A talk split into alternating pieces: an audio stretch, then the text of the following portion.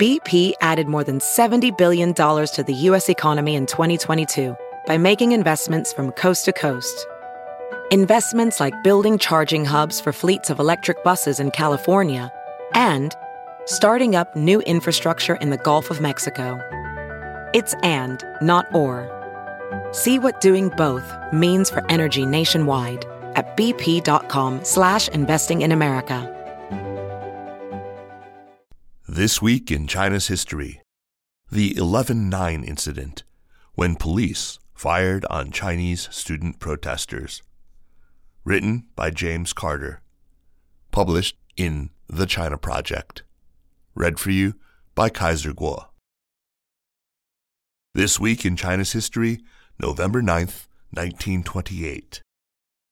On November 9th, 1928, as many as 6,000 students, in defiance of a government prohibition of such demonstrations, marched through the streets of Harbin, China's northernmost major city.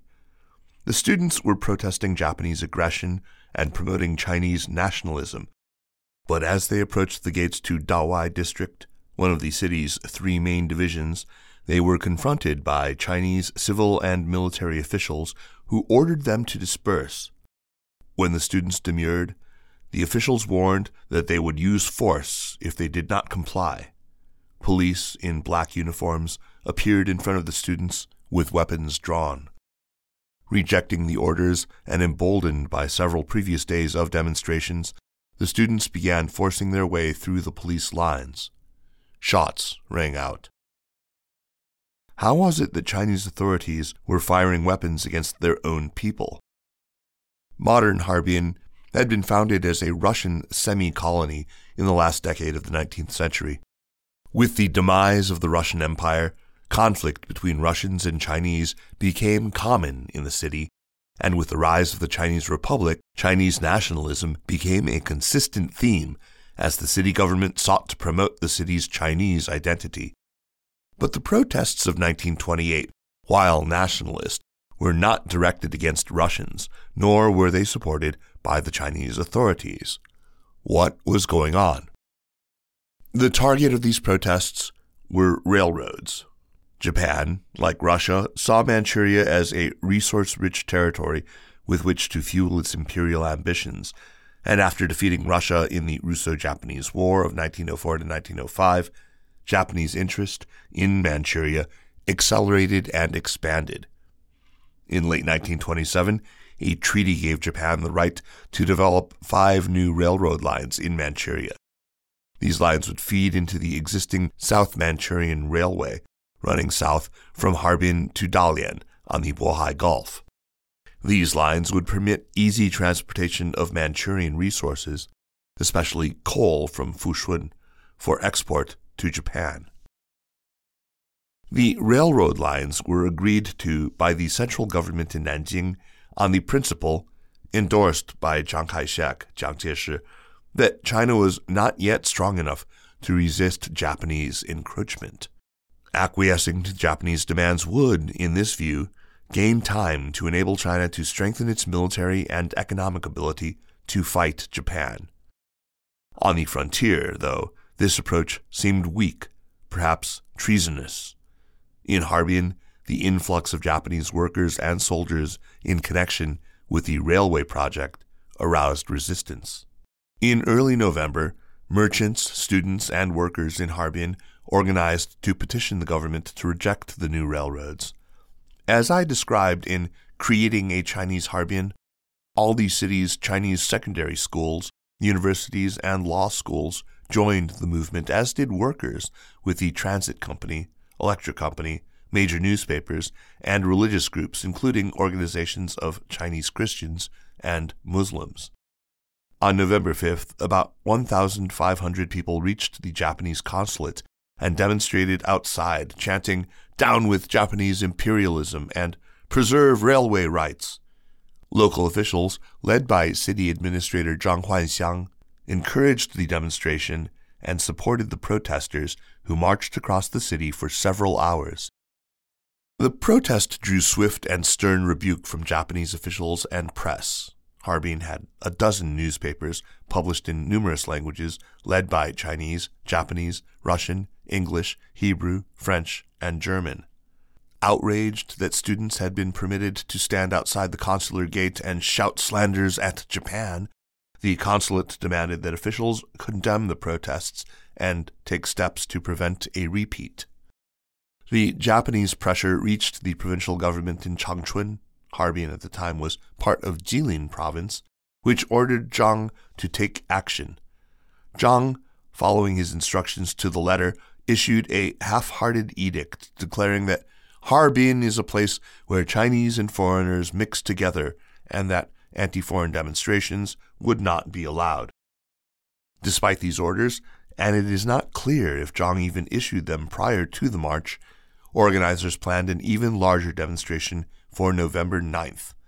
Gathering at 8 a.m. at the city's number 2 middle school, where writer Xiaohong was a student at the time, the ranks swelled to 6,000 and they marched through the symbols of the city St. Nicholas Cathedral and cobblestoned Zhongyang Street, a street that even today resembles a small European city rather than a large Chinese one.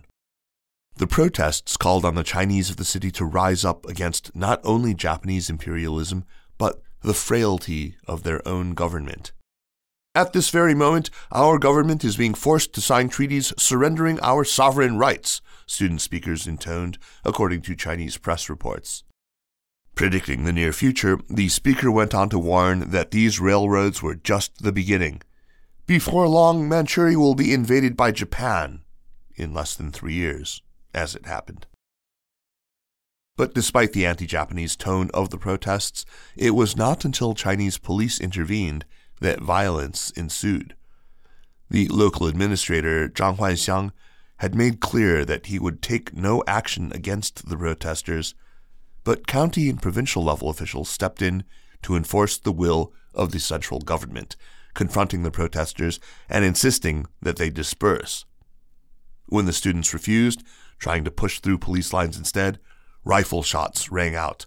The police had fired into the air, but the gunshots provoked panic, and as the marchers sought safety, additional police moved in from behind. One student from the first middle school described what happened. We students shouted at the top of our lungs. The military police raised their rifle butts and began beating us.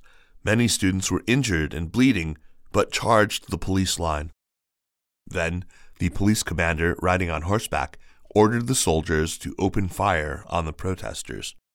Accounting for casualties in events like this is never easy, and in this case, it's especially challenging because the sources diverge so greatly.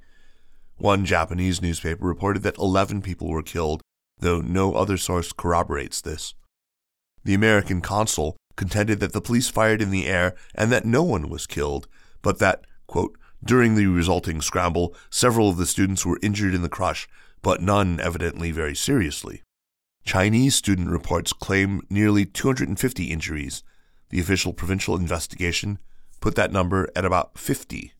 The outcome of what in Harbin is called the 11 9 incident was just the opposite of what the protesters sought. Japanese pressure forced provincial authorities to remove Zhang Huanxiang.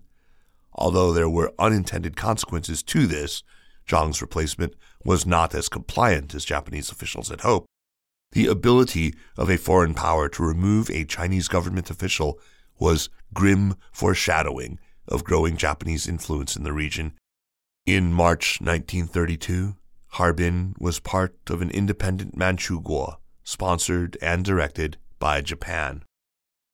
The case of Chinese students and officials coming to blows over what amounted to a difference between local and national interests is, of course, relevant today.